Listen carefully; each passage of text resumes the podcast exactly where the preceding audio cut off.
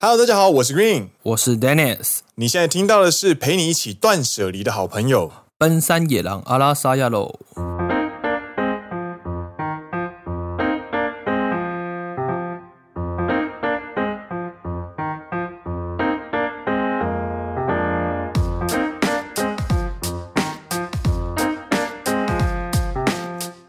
耶、欢迎来到第二季的第二十集。是的，今天要陪你一起断舍离。不过在那之前，我想小聊一个，我们第一季好像也只做了二十集，对不对？对，但是因为时间的关系，应该说开始做节目那个时间点就在四月中，对，所以没办法做满，对，所以我们第二季会做好做满，就是 一个月有几集 啊？一个礼拜有两集，所以一个月算四周的话，八集，对然后三个月一季，一季就二十四集。对，这那集就是希望可以嗯做好做满了、美剧标准的集数就是一季二十四。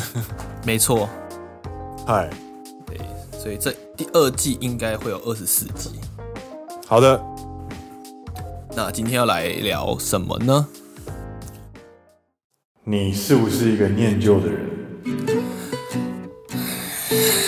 有点呢、深深叹了一大口 气，有点呢、哎哎，算是有听点这口气就知道了。你有点念旧的人，在某各方面来说都是。因为你的上升星座是巨蟹啊， 又来聊星 座，又是星座，哎、g r e e n 本身也是一个非常念旧的人，因为 Green 的太阳星座就是巨蟹， 是啦，我好像我的上升星座是在巨蟹，对所以人家就说什么三十岁之后会转换成上升，对，所以我我三十岁之前我是一个非常活泼外向、好动的射手，哎，然后过了三十岁那个秒数，瞬间就变成了一个爱家的巨蟹了呢。所以所以是不是明年我三十，然后哎、你三十之后，是不是我们之间的角色就会转换了？啊就可能我会变得很爱家，然后你就跑出去玩了。我的我的上升是天蝎，天蝎好像也没有很爱玩了，还好，没有很爱还玩，好就是，好像还好就变成整个节目都在搞心机 这样子。好可怕哦！可以不 要吗？啊哎、巨蟹心机很重，好不 好？是吗？是吗？嗨，好的，那其实今天呢是要跟各位介绍一位人物，嗨，那他哎是谁呢等一下？我想问一下，对，你念旧的程度是多念旧？我有一件衣服穿了十年，我还在穿，干屌，这个屌啊，然后那件衣服现在还在我的衣柜里面，在我日本的衣柜里面。屌，真的屌！哎、我大学的时候，我跟我的大学同学一起买了一件裤子，然后那件裤子呢嗯是短裤，对然后那是我人生第一次买那么贵的短裤，对，那件裤子现在在我的衣柜。还有整理房间的时候，如果不小心翻到相簿，对是实体的那种相簿，对，我的那个进度会严重被打乱，严重 delay 或者是翻到什么毕业纪念册，啊！然后我还有我还有保留我国小同学送的卡片，我也有，其实嗯，明信片、卡片、对，但这小纸条，但这些东西就是我们今天要讲的断舍离的一个大阻碍。 没错。拜托，先生，他是给的ください。那我们要今天要介绍这个人物呢，可以帮我们一起断舍离。那他是谁呢？他是谁呢？他就是这个十年呢被称为真理女王哦的一位日本人，叫做近藤麻里惠 k o n d o m a r i e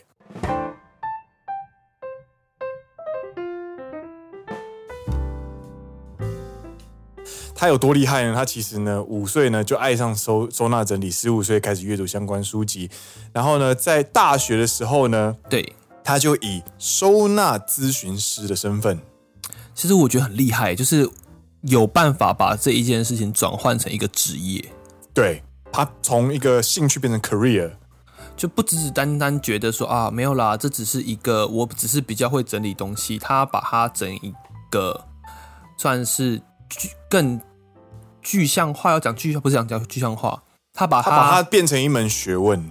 对他把它变成一门学问。对，我觉得是很厉害的一点。对你，其实整理这件事情，我们很很少人会去好好的去面对这件事情，可能就对认为东西只要眼不见为净，塞进柜子里面就好。其实不是这样子的。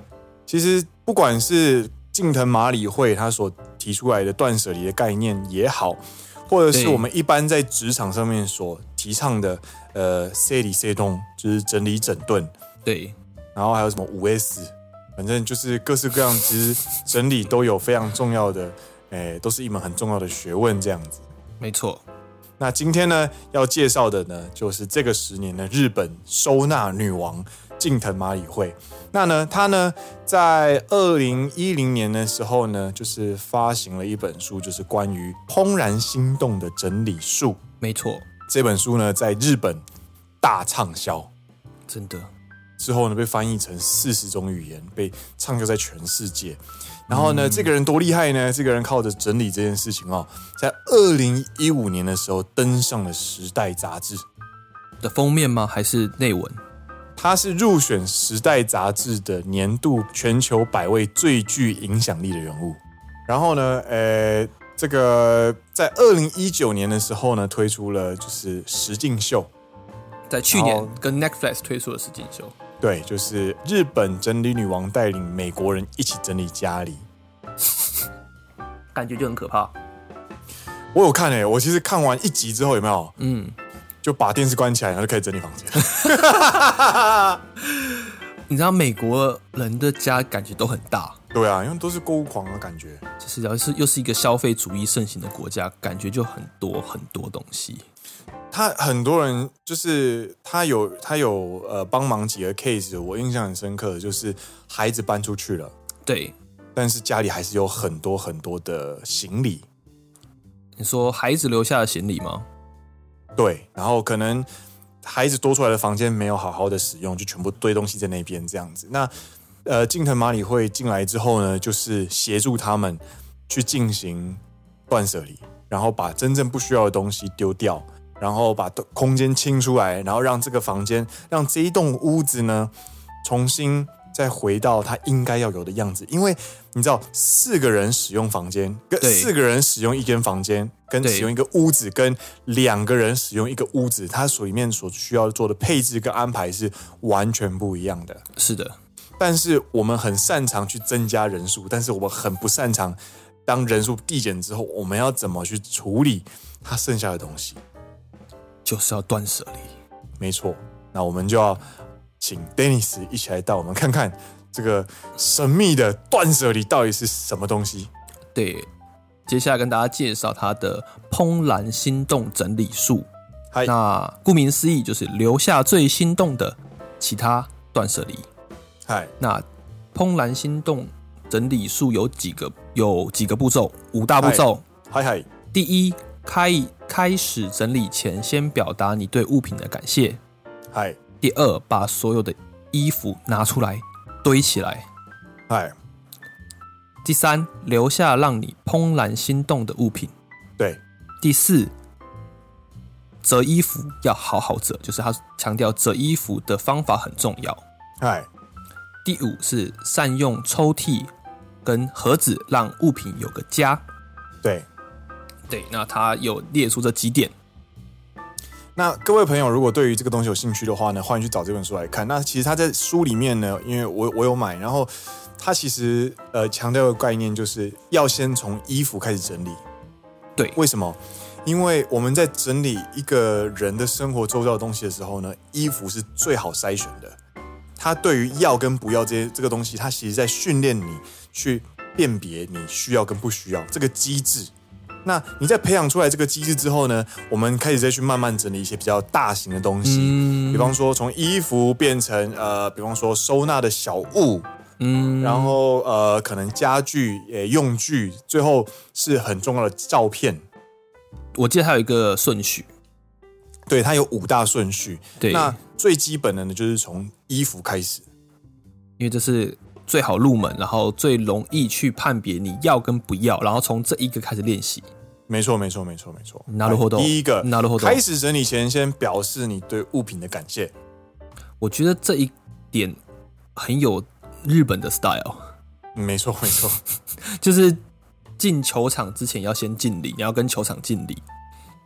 棒球对不对？对，嗯篮球有时候也会，进道场的时候也会敬礼，对，就是你去武道馆啊，或者你要去比什么剑术什么之类的，对蛮有他的风格啦。对对对，我对某方面来说，就是呃，感谢你这段时间带给我的快乐，嗯但我我觉得这个想法本身就非常日本，而不 是说就是一般来说就会觉得啊，我用完它，那它没了就丢掉了。那你对不会再根本的更深去探讨说，哦我感谢你这段时间带给我的快乐。对，这个这个第一点我需要做一个补充哦，就是开始整理之前先表达你的感谢，其实不是不是对物品，我这边写错了，其实是对这个屋子这个空间，你是，可是它不是断舍离，是丢掉东西，所以是对物品表达感谢，不是吗？对，但是在在书本里面以及在实境秀里面，它的说法、它的解释，啊，它其实是要感谢这个空间让我们使用，所以它进来呢，基本上呢会先跟空间进行挨一下子，所以就是先我接下来要进行大整理这样子。我要整理你喽，对，准我备要整好哦我要我喽。要先整理你了。 那在拿起每一个东西的时候呢，再进行个别的感谢的那种感觉。好多感谢哦，对，没办法，这就是 Japanese style。 好多感谢。对，而且这个是一种心境的转换啦，因为其实你在进行感谢或者在进行打招呼的过程当中呢，就是很明确的告诉自己，我接下来要做这件事情。啊还，有一个很重要的转捩点，不然你在比方说，哎、d e n n i s 啊，去整理东西了，好啦，好啦，好啦，这种心境去整理东西的话呢，你整理的东西就会很不干不脆。啊哈哈哈哈！呃，每个人如果住在外面，很一定会经历过时期，就是睡觉的时候把那个床上的衣服丢到椅子上，对对对对，然后要用电脑的时候把椅子上的衣服掉到床上，丢到床上。 对对对对 对。永远不整理。对啊，反正啊，算了啦，就然后然后去买个沙发来干嘛？ 堆衣服， 因为这样子的话，你哎就这不边用再再貌多个似地是方。个这边你看到它貌似是个沙发，不是，它是我的衣柜。 对对对，你看到就你看到那个 Joseph 吗？告别。对，那个脱口秀的一个演员叫 Joseph，然嗯后他就去采访他家，然后他就一样，他有个椅子，然后对他有个床，然后他床上都堆满衣服。他说不是，这不是床，这是衣 柜。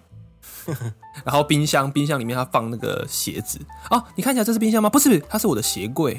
他他说因为好烦哦 夏天的时候那个太热，鞋子会发臭，你把它冷藏比较不会臭。可是这样它的食物就会有鞋子味道哎，它里面没放食物，它是鞋柜啊，鞋柜怎么会放食物呢？咖啡，对哦。嗨，好，我们讲第二点，这是第第一点，第二点是把所有的衣服拿出来堆起来。我记得他在实境秀里面，你真的那些美国人的衣服拿出来就堆了跟一座小山一样。对，就是 king size 的那个床，就整个床上全部都是衣服。超恐怖。就是你你以为在烧金纸，你知道吗？ 金子也没不有会堆着金山吧？有那种大型的那种普渡，有没 有？ 哦哦哦哦，差不多就是那种规模。真的，然后呢，其实这件事情呢非常的重要哦，因为呢，它其实就在强迫你自己确认灾情。 灾情用灾情这两个词就对 了。没错，没错，就是你要唯有诚实的面对自己，面对自己的状况呢，你才有办法进行对策。了解。对，我看这件事情的时候，我自己的感觉会是说，嗨嗨有时候在检视一些事情的时候，嗨，你必须去看它的全貌。嗨你先去看它全貌，说我就是有这么多衣服，嗨嗨嗨，那你才可以一之后呢，就是要一步一步一步的去着手进行这样子。嗨嗨，其实跟你哎没的错没错看法也是有稍微有点类似啊，就是你要诚实面对，你必须先看它的全貌。对，我就是有这么多的灾情，没错，不然你就是治标不治本，就是你只会不断的把你的衣服往你的沙发丢而已。， 对对然后顶多就把它，顶多换个地方，比方说丢进衣柜。对对对。对，这是第二点。第三点呢，它是这个《怦然心动术》里面的最最重要的事情，没错，就是留下让你怦然心动的物品。没错。好难哦，这件事情很难哎。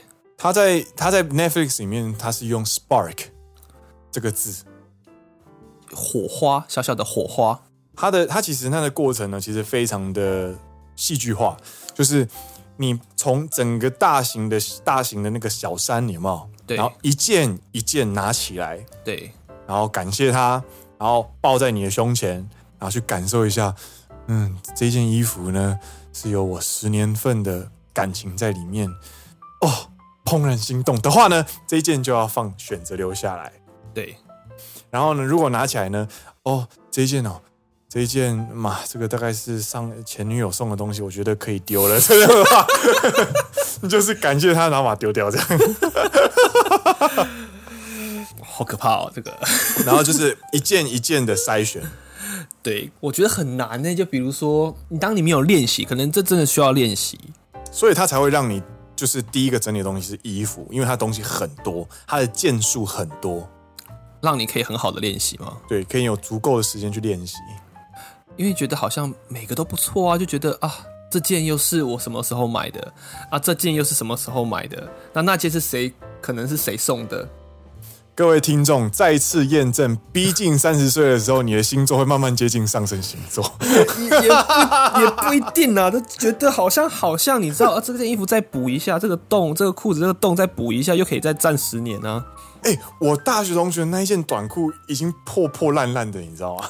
没关系，可以补，你就把破掉的裤子里面再缝一件裤子就可以穿了。不要！你的你的破掉的裤子就变它的外面的 decoration 装饰我品朋。友都说，哎、那一件裤子好流行哦。我说没有没有没有，那其实是 那其实是烂掉而已，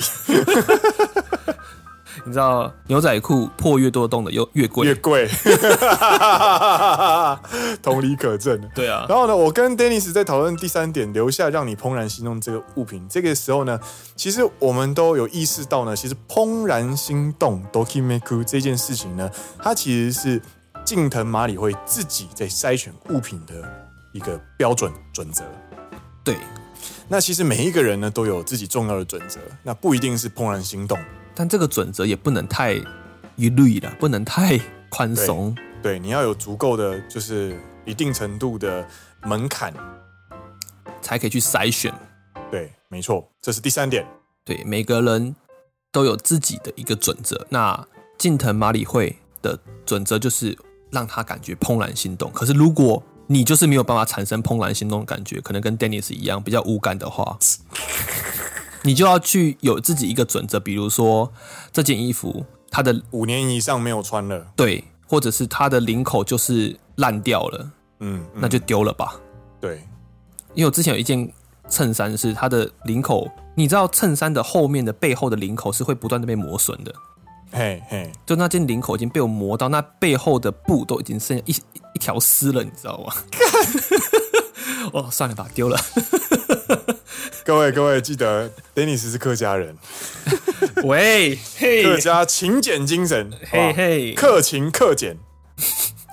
还是丢了啦。后面觉得、啊算了，买一件新的这样。嗯，なるほどなるほど。对对对，好的。第四点嗨是他要好好的折衣服。嗨，那折衣服其实不只是衣服，应该说衣物类，裤子、衣服嘿，它的收纳方法很重要。对对，其实，在折好好折衣服这个动作呢，其实你如果你把它的那个概念抽离来看的话呢，它其实就在强调让每一个物品都有每一个物品该有的样子。这么严肃， 因为其实我最近也有感受到这件事情，就是嘿我们在逛 Uniqlo 的时候，我们看到嘿 Uniqlo 的衣服穿在那些没有头的模特儿身上的时候， 有时候有头吧？有时候有头对，没有五官的模特儿身上的时候呢， 其实就会觉得，哎、好像还不错。为什么然后穿在或者我是身上这么丑？为什么穿在我身上就是这么丑，然后或者是什么皱褶这么多？然后那个时候我才会意识到说，原来我没有好好的处理，比方说皱褶。你在晒衣服之前，你要先把衣服先拉平再晒， 抖一然抖？后在抖，或者是你在折衣服的时候，你必须要把零线折出来，然后再收，这样子你在穿衣服的时候呢，衣服才会平，穿起来才会挺，才会好看。那你这件衣服如果穿起来好看的话，你就会对这个这件衣服产生好感。对，那你产生好感的时候，你就会珍惜它，珍惜它的时候，这个物品的价值就会出来。真的，所以换句话说，如果你今天买的 Supreme 的衣服，嘿，一件大概多少钱？呃，如果是 T 恤的话，一件大概八千日币吧。八千日币， 然后你你买了这件八千日币的 T 恤，对，然后你回来之后，你穿了第一次的时候，你就说哇，超新超帅，干 Supreme 哎、对啊，八千日币的那种感觉。然后穿出去回来之后，你整天都是汗，然后你就拿去洗了。然后洗了之后，你没有立刻立立刻晾干，因为它可能你可能在忙，你可能在看 Netflix，你可能刚好在看 近藤麻里惠的实境秀。 然后看完之后呢，你就发现你要晒的时候，它已经变成那个菜爆了。对，然后你就把它晒起来之后，发现上面全部都是皱褶，嗯，然后那件衣服的那个价值在你心目中就会觉得瞬间减半。哎，奇怪啊，怎么跟我买的当初都不太一样？难道是它就是只穿一遍就不好看的衣服吗？然后带着这样的疑惑，把它随便丢进你的衣柜里面，然后下一次再准备拿出来啊，明天要跟一堆很潮的人一起一起聚会， 那我还是穿一下 Supreme 好了。结果拿出来的时候发现，干，整件看起来超皱的啦。然后穿去的时候被大家说，哎。你不讲，我还没有看到 logo，我还以为这件是 Uniqlo。的时候呢，你就会对这件 Supreme 八千块的 Supreme，它的价值就会在你心中直接贬值。那如何的呢？所以善待物品，正确的使用一个物品的话，它的价值才会出来，就是这一点我想要说的东西。那我补充一小点，嗨，呃，我个人蛮推荐站立式的蒸汽熨斗，啊，我也有，超方便的啦。出差很方便，对不对？ 对，没错，没错，没错。你就不用跟饭店去借，他们还要那个熨台，因为如果你要熨烫，台哦，对，超麻烦。你就把衣服挂起来，然后嗯没错蒸汽式熨斗，然后把它刷一遍之后，你的衬衫就会非常直平。直的，然后对一个人的一个人生活也蛮适合的，就是出上班前对，你可能在早上在看天气的时候，你就边看然后边边刷刷刷，这样就可以一天都很平整。对，但是缺点就是，如果你超烫超过三件的话，你就会很像在重训。很有那么重吗？我是觉得还好哎、我跟你讲，你你在你在健身房拿四公斤的或者拿两公斤的那种那哑种铃哑铃，你你也不会觉得重啊。也是但啊，你要你要平举哦，就是要平举就是十分 钟。这是第四点，好的。第五点嗨是善用抽屉与盒子，让嗨物品有个家。嗨，没错，没错，我个人对这一点的解释就是说，会很一目了然。对，你瞬间你就可以知道我要什么东西，我就要去那个地方找。对，那你在取得这个物品的时候，就可以非常快速与方便。没错。对，其实这一点呢，在最后，我记得在书中里面有提到一点，就是其实整理这件事情呢，很多人都是冲动型的整理，冲动型购然后物，冲动冲动型的整理之后呢，可能维持了两天，然后第三天惯性就被打坏了。就是可能东西又开始往床上丢，或者是往沙发上丢。那嗯为什么要善用抽屉跟盒子这件事情？就是让它维持一个很整洁的惯性，让每一个物品都有每一个物品该放的地方。我这一点呃非常可以理解，嗯，因为从小被这样子教导。哦，是哦，就是呃，我们家 NCT 是处女座 A 型，啊，それはそれはそれは处女座大変ですね。 Plus A 型，哇， 那种家里最干净的那种 血型，你家里可以最知干道净的很星可怕座了血吧？型，对。哇嘎鲁啊，所以对这个观念就是非常理可以理解，但是有时候呢，就是会比较叛逆的时候，你就会顶嘴，就会说，或是在小时候就会反反击，就会说没有啊，那个乱乱的，我就知道他在里面哪里，我也可以很快找到他啊。他虽然你看起来很乱，可是我有我自己的一个 order，我有我自己一个秩序啊。 你找不到，我找得到啊， 你知道？丹尼斯，我给你三秒钟，三二，好了好了好了好了， 可以去收东西。没有那个乱乱的，我就知道。你看那个东西，我要那支笔就在那个笔记本的下面啊。那个倒数有没有？直接直接破坏协商， 破坏 negotiation，直接进行威胁。反正，但后面会觉得是啦。如果你把它每一个物品都有它自己的一个家对的话，你可以非常的清楚明白知道它在哪里，然后你可以很对快速地取得它。而而且其实重点不是取得而已，而是放回去这件事情。啊，对，就是你是你是读机械的，而且你又是工程的研究人员，你一定每天都会接触非常非常多的，比方说罗赖吧，或者是一些什么扳手，或者是小工具扳扳手叫扳手叫 monkey， monkey，反正就是你有很多的那种小工具。就是要每天把它放回去工具箱里面。对，如果你今天就是放完之后直接丢自己椅子上， 那就会很麻很很很崩溃。就你下次要用的时候就找不到了。就找不到。对，那其实，在整理自己家的时候呢，其实是一样的道理。那在你的空间，你每一个正确的使用方式都明明就是非常精准、非常清楚、明白的，让每一个物品都有自己物品自己的家的话呢，呃，我我去收个包裹。去去去，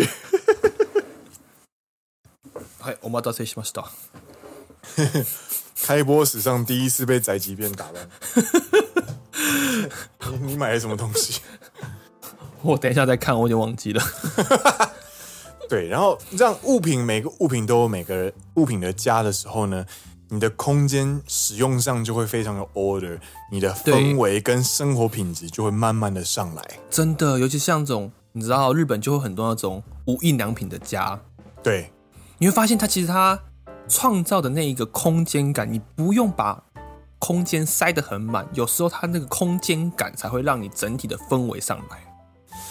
这个就是日本非常喜欢的一个概念，就是瓦比跟萨比。你要跟空大家解释就是解释一多下，啊，我没有那个功力。 没有没有不是我你要没有刚因为你讲日文，你要跟大家讲说哇逼跟萨比什么意思？就是宅跟集。嗯，对于日本人来说呢，他们有一个传统庭院的概念，就是希望在庭院呢，把他们在很大型的豪宅或是古民宅里面，都会留下一个很空旷的的地方。对，那个地方可能只有很简单的石头，还然有后松树，然后松树的下面呢，基本上都铺满了石头，或者是对非常呃一目了然的东西，对可以让你很清楚明白那个场域里面就只有这一棵树。它就莫名的很有一个氛围。对，那个氛围呢，就是日本人所崇拜的瓦比跟萨比，是宅跟吉的这种概念。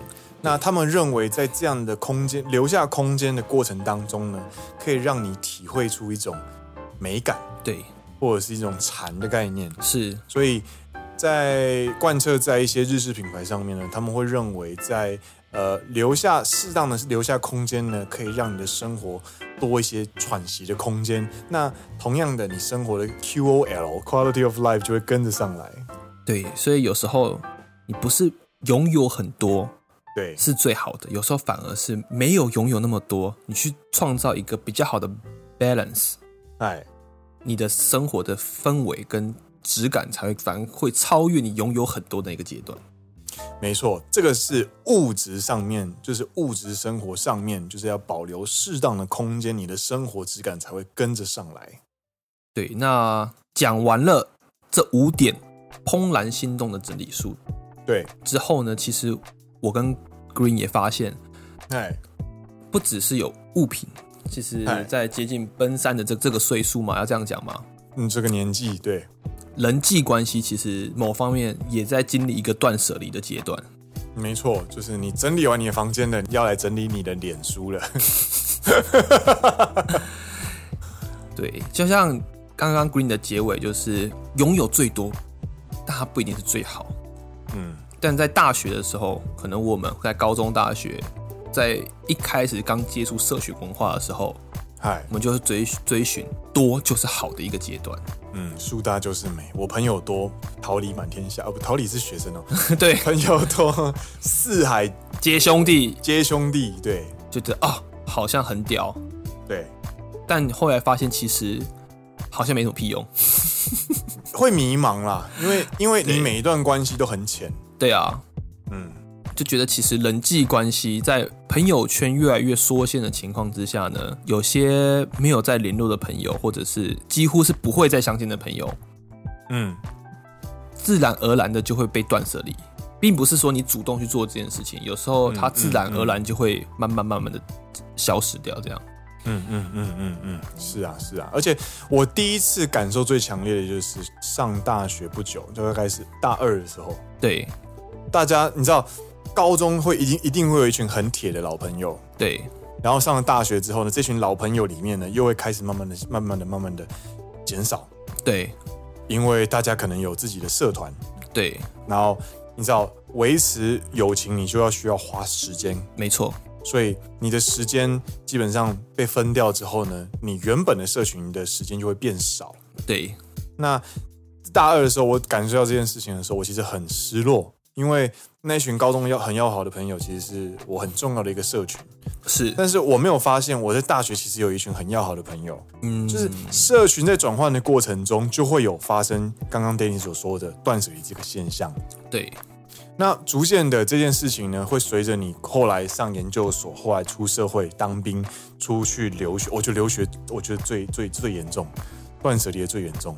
因为毕竟是在不同的国家嘛，你整个社群就是直接切换伺服器，你知道吗？ 真真的真的，对对对，然后你留学完之后，你开始找工作、上班，这个真的就是一次又一次的断舍离。然后到了奔三之后呢，你再回头看你这三十年累积的人际关系，你就会想要找个时间好好的来整理一下你的脸书。 对，真的人际关系其实为什么需要断舍离这件事情，是因为你如果有先后顺序，嗯，的话呢，你才可以集中，你才可以辨别出哪些人是重要的人，哪些人是一般的朋友。对那你如果重要的人的话，是不是值得你最最高的注意，对不对？对那你就可能这些人很重要，所以比方说家人，比方说另一半，比方说好朋友，对，那我就我就会要花时间去跟这些人维持关系，打打电话啊，然后或者是传传讯息啊，花很多时间跟他们互动，那我们之间的呃维持的情谊才不会淡掉。对对对那另一方面，如果我我认为这群朋友呢就是点头之交的话呢，那我可能就是花最小的力气，然后就是跟他们互动，那我就可以集中时间跟资源去维持比较好的要好的朋友或重要的人。是是是，那真正在做出优先顺序之后呢，你的人生才会有重心。就呼应你的优先顺序这一件事情，嗨让我想到现在也是处于一个资讯爆炸的时代。啊，嗨嗨嗨，对，那如何去过滤资讯，或者是把你看到、接收到的所有资讯去排出一个优先顺序，嗨，也是一个非常重要的事情。我觉得其实他的那个怎么讲，万流归宗啊啦。对，万流归宗，就是对时间是有限的，我们不可能有无限的能力去做无限多的事情，那我们就必须找出一个法则去排出优先顺序。资源有限，欲望无穷，真的，所以我们必须要做最有效的投资。没错。然后，不管在物品，不管在人际关系，不管在接收资讯上面，你都要有自己的一个准则去判断优先顺序，才可以做出最有效的一些利用。哇塞，我们今天把从前面开始讲的近藤麻里惠到后面的一个人际关系断舍离，哇，这个是这叫什么？人生哲学变成人不是生不是哲不是学了，就是从头到贯彻始终哎、 这个概念贯彻始终，我们真的是越来越厉害了。嗯 自己 讲，真的。但我自己哎越来越来越认同这一件事情了，对啊，就觉得不应该再浪费时间在一些无谓的杂讯上面。这个其实又呼应到上一集我们提到的一个价值层级这件事情。你要把它带到这么严肃的价值澄清吗？ 没有没有，我是要说，如果你没有事先的去体验过资讯爆炸的时代的话，啊你没有办法判断出哪些东西重要或不重要。啊，所以，同样的呼应在人际关系上面，如果你没有去接触过、交过这么多朋友，但是让你失落的那个阶段的话，你会去很难判断出哪些人对你来说才是真正重要的人。なるほどね。嗯，所以我觉得迷惘跟重新整理这个东西是一个套餐，它是分不开的，是必经的路程。这是必经路程。对对对，每个人都是需要经过的一段旅程。原来如此，对，这个大概是我们开播史上最 鸡汤的一集了。 好啦，我们今天的节目就这边到差不多在这边告一段落。我是 Green，我是 Dennis，你现在听到的是陪你一起断舍离的好朋友奔山野狼阿拉萨亚喽，我们下一集再见喽，拜拜，拜拜。